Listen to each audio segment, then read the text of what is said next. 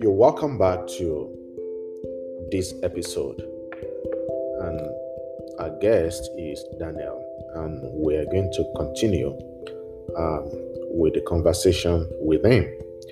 Um, Daniel, let me uh, move the conversation back to church. Sure.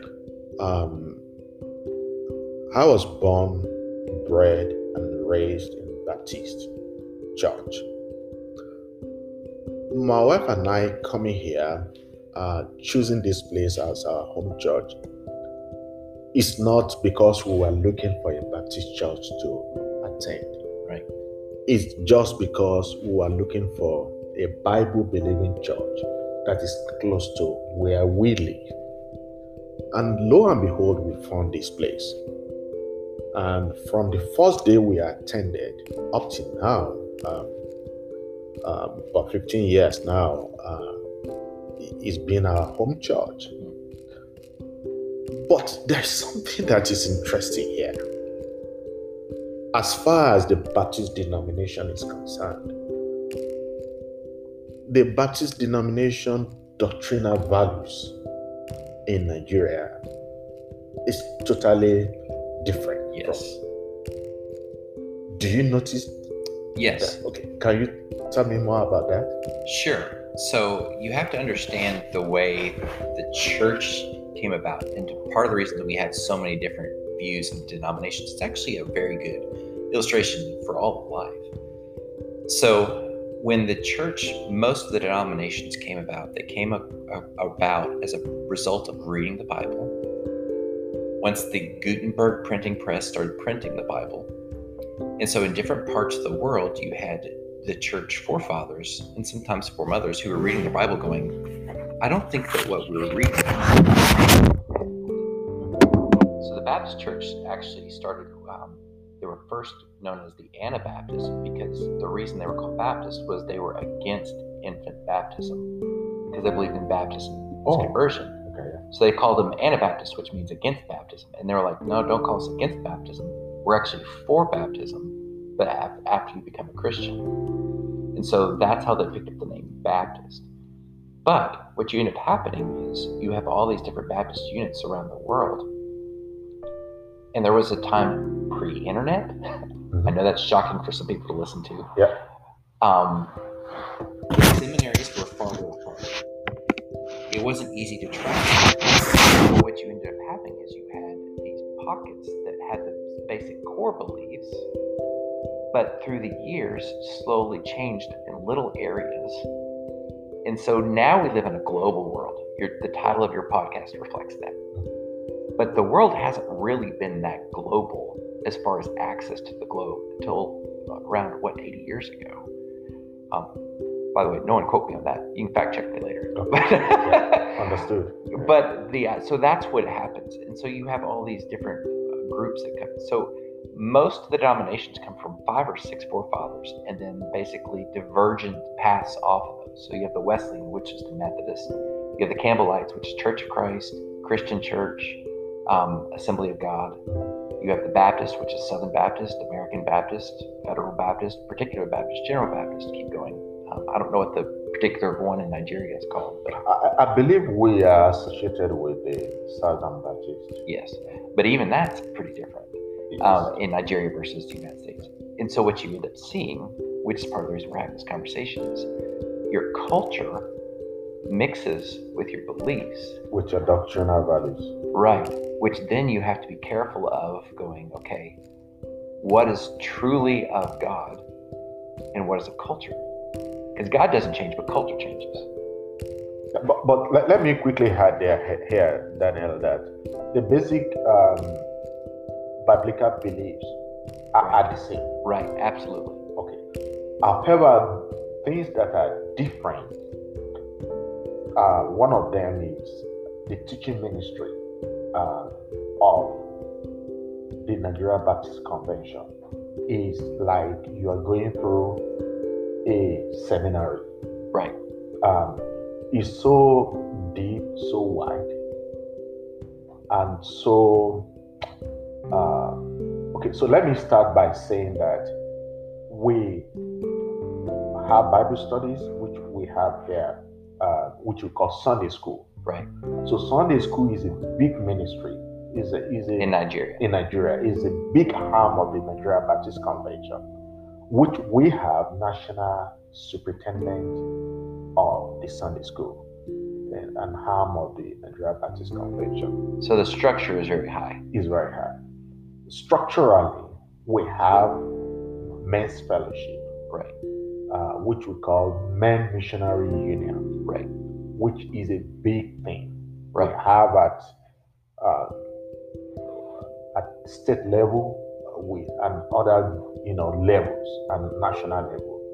And actually, as I'm talking now, the national, the global president of Baptist World Alliance uh, Men's Missionary Union is a Nigerian. Right. He's a guy that uh, uh, uh, I worked with in another interdenominational ministry. And so he's a close person to me, and I'm actually going to be sending this podcast to him. Um, so he he oversees that uh, in Nigeria. He was the national president before moving over to the global level. So we have uh, structures like that. Right. We also have what we call the royal ambassadors. Yeah, I was an RA. Oh, you are. Yeah, as a royal ambassador, I will do my best. To have a, yeah, I can still Yeah. say the motto. So okay, so let, let me have you talk more about that. Um, why is, do we not have such here? That's a great question. Um, I can give my opinion. Okay, yeah, I know. I mean, it's, I haven't. I'm not a PhD verse in this, this issue. Um, I think you have a couple I think um, the American culture of independence is both a blessing and a curse. It's the you're not going to tell me what to do. Yeah. And so it's it's almost a sense of they reject structure. Um, if it's too organized, it feels confining, and Yeah. it feels like the man. I'm using air quotes there. Yeah. It is is telling you what to do, and so that probably shouldn't be that way, but it is. Then you have generational differences. Okay. And so much of what you're describing was in the American church until like the 1970s. Yeah. And then the 1970s happened. And if you know anything about the 1970s in America, it was basically anything that was structural, we rejected. Hmm. So then when the 80s came back around and they started restructuring, a lot of it had to come back. And even the structures that were there ended up being tweaked. So you put all of that together, coupled with just the different cultures and the ideas, and it, it just created a, a different thing. So, but what's what do all these exist? Why do we have structures? They're tools to help us find God. Yeah. And so, what I would say when when people have the tools, a, a screwdriver and a drill accomplish the same goal, but I'll take the drill all day long because the screwdriver takes a lot longer. Sure. So there are times when you can have the same end and even the same goal, but there are better structures. And once again, that points to why we should learn from each other. That there are things that the Nigerian church should be teaching Americans, and there's things that our little church here in Podunk, West Lafayette, Indiana, might be able to teach the Nigerian church. But it can't be about, oh, look at us. It can be, it has to be like, oh, this is helping you draw closer to God. And so that's when it, it really matches. Yeah, yeah. Thank you for for that uh, explanation. So, um, then uh, when we Jumoke and I got to this uh, church, we went through the um, the process Discovering Calvary. And, yeah, discovering Calvary, and then Chuck, who was the pastor then, right. our first time meeting us, said, not only Jumoke and I, but other folks, that if you are coming from somewhere and you, are used to the way things are done there, and you think when you come here you're going to come and change us, you can't. we will not change because of you. So if you have suggestions, keep it. We are not going to take it. Um, but I, I did not feel offended about that and did not turn me back because I think, uh, with the benefit of hindsight, Daniel, I believe that Jumoke and I uh, were blessed uh, to have, let me say, got to a particular point in our journey and in our walk with God that things like that, we consider them not we, we consider them not the major cause, not the core cause. Um, consider them to be, you know, electives. Right. So, and you can, we cannot because of that turn back. But we, one thing that we objected to uh, hitting here for the first time is the way the Holy Communion Hmm. was being served. And so we, we tried it a couple of times and Jumoke stopped. Right. Uh, she's more more vocal than me. And so, but I continued. But at a point too, um, I haven't worked in the healthcare sector. I just base it on common sense. So I, I also stopped. But apart from that, all other things uh, we were okay right. with it. Then we had our bosom friend and his wife came to visit us from Nigeria. Um, they are trained pastors, but um, they are kind of uh, music ministers. Right. Um, so they go from church to church but they came to US and visited us, and we came to church on Sunday. And when we had the the worship song going on, they were looking at everybody. Why are they not dancing? Why are they not clapping? And so on and so forth. So that is a point where sometimes I want to ask the same question. Yeah, but but here here we are. If we are not careful, that person will judge us right. that we are less godly because we are not doing that. And then, so that is kind of diversity that is in the ministry, in the way we worship God. And so, uh, and it's important I mention it because uh, I have never at any point in time judged the other person. Right. That because they are just not showing emotion, not showing anything, and then they are not following the worship song. Uh, but I prefer that we follow the worship song. That's my preference. Yes.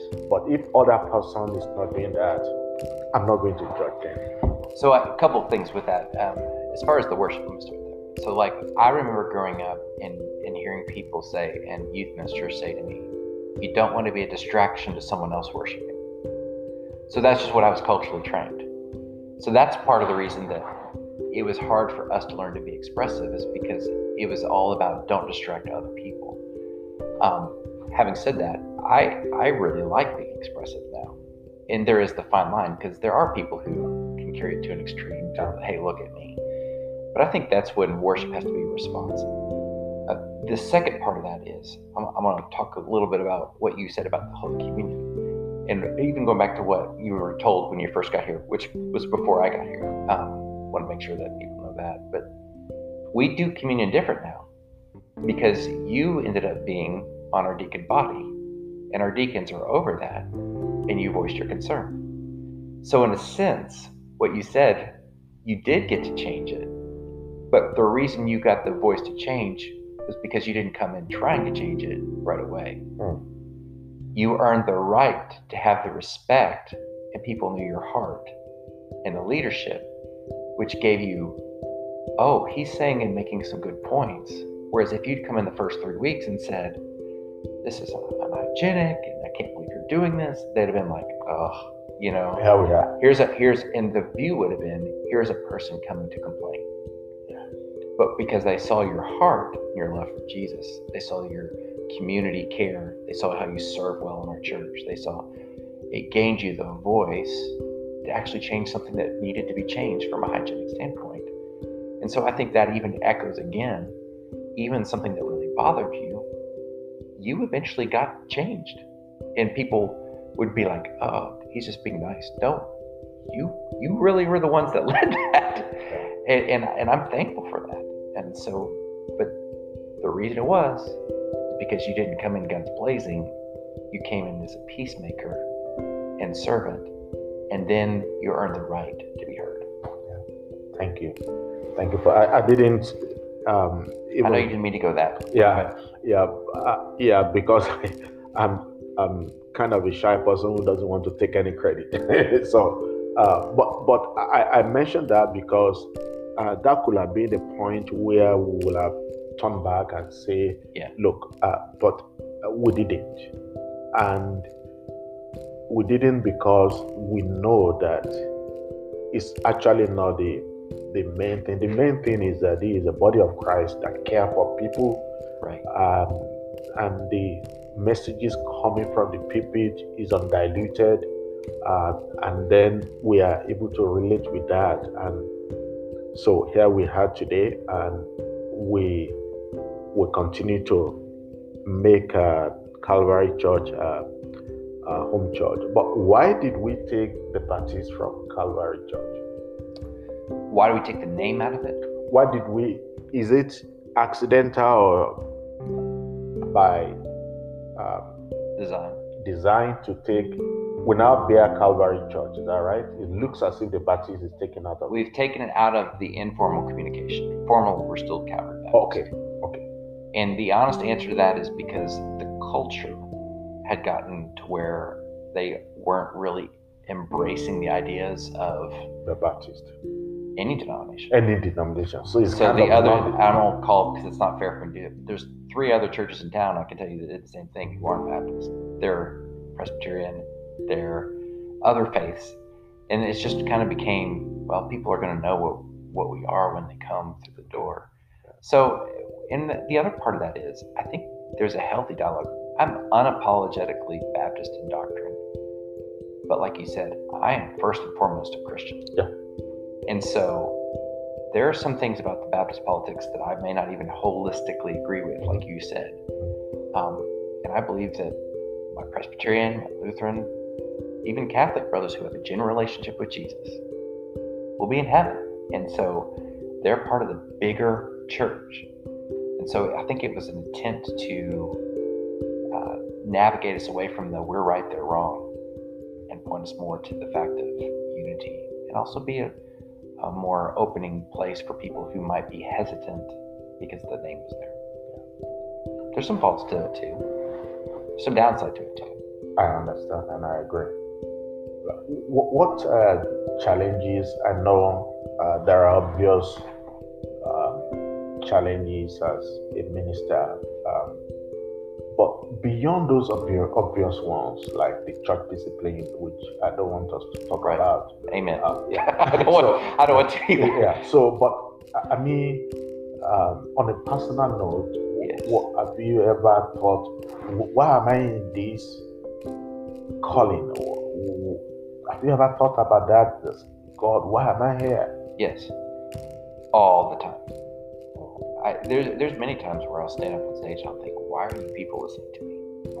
Or there's many times where I'll sit here and I mean, I I don't know a single pastor who during the pandemic didn't question their calling because this it was just hard. I mean, the same with many other professions during Yeah, the pandemic. yeah. I'm not trying to be like we're the hard. It, definitely not. But I think the answer to your question is what's really hard is that we're in the people business and people are messy. And so how do I how do you how do you measure success? How do you measure um, growth? I can't spiritually ask someone to get up like when you're little kids and you have your kids lined up on the ruler and you Mhm, mark a little mhm. spot. It's hard to do that spiritually. Um, how do you measure it? And so we have those things to do, but it's it's not, and it's really hard when you deeply invest in someone and they go, yeah, I don't, I'm not going to go that way. Um, there's always negative people, which makes it difficult. Yeah. But then you remember they're in the image of God too, and I gotta love them well. Yeah. And and I I think that's just people sometimes assume I have all the answers, and I don't.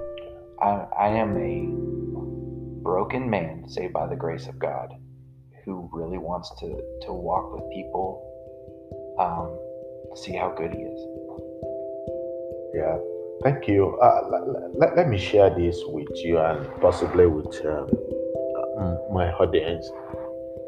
Way back, I believe maybe about 20 years ago, I was uh, involved in a ministry. Um, and I, at that point, I moved up to the leadership position in the ministry. Um, we call the ministry the Full Gospel Businessmen Fellowship International. I believe it started from uh, America here by the gentleman uh, who is now late, is Demos Shakarian. I don't know what I've heard of him.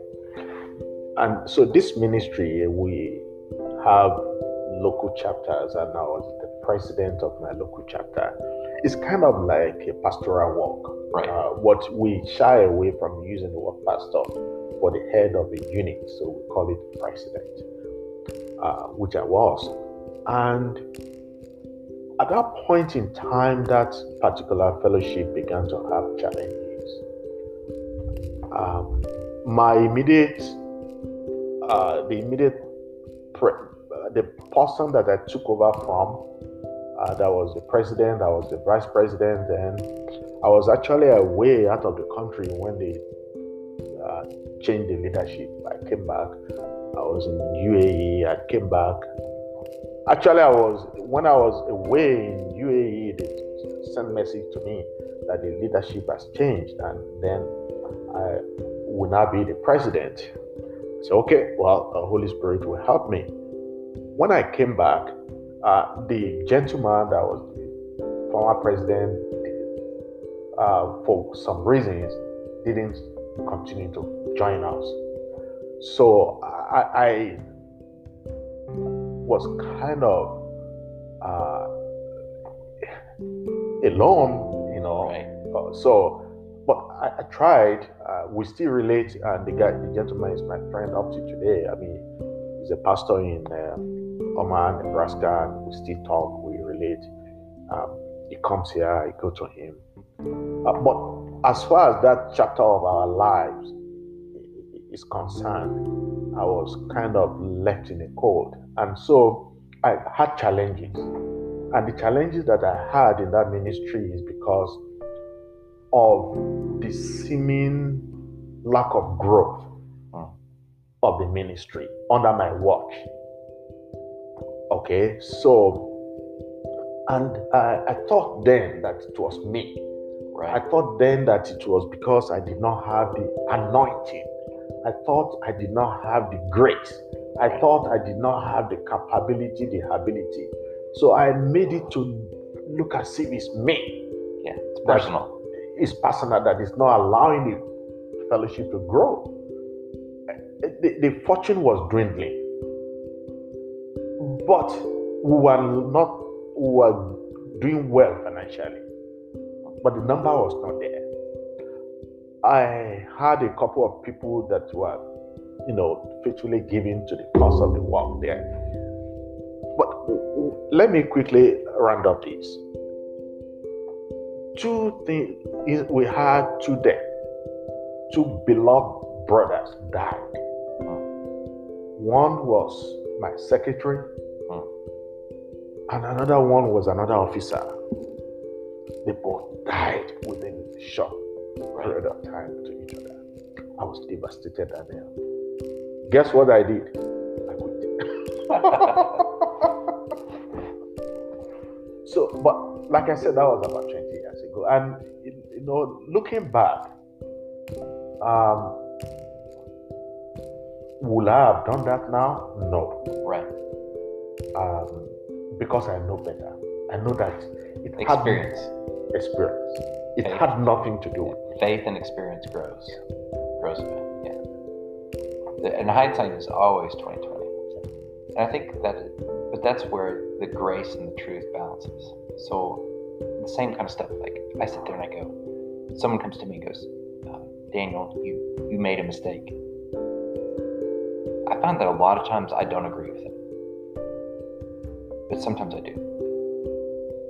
And when what do you do with that? Like so, you know, you you have business and everything. There are a lot of people who will come to pastors and say, "Here's what you need to do," and sometimes it's just wrong. Their own prescription. Yeah, they're they're they're writing the prescription, and so you have to surround yourself with wise elder people. You have to surround yourself with a wise community, and then you have to discern and pray and give to God. But either extreme, either doing what everybody tells you to do, or ignoring what everybody tells you to do, are both prescriptions for disaster. So the wise man listens, discerns, and then acts according to the Spirit and what God, the community, asks you to do. And sometimes uh, we just got to admit we don't do that well. We got to apologize and learn. So I don't know. I always tell people ministry is incredibly lonely but rewarding. It's hard to it's hard to qualify how those work together, but it just it is. Yeah, it's it's uh it's, it's rewarding because um up till now, I still have some folks that uh, I came across in that journey and that chapter of my life that I still relate with today. And we are actually best of friends as a consequence of my work in that ministry. And they kind of relate with me as a mentor. Right. The mentor. And then um, it can be gratifying when you see them doing well in the Lord and you see them, they are still in faith, they are still um, waxing stronger and stronger, and you you see it by the works by, the, by their works and by what is coming out of them, Right. and it's it's so so so so gratifying. Yes. It's like the farmer, right? yeah God grows the crop, but the farmer has to work the land. Yeah yeah yeah, we are going to be taking another break and then we'll come back for the final segment. Um, my name is Oluranti Ladapo. Today I have with me Daniel Berry, and this is Global Perspective. Stick around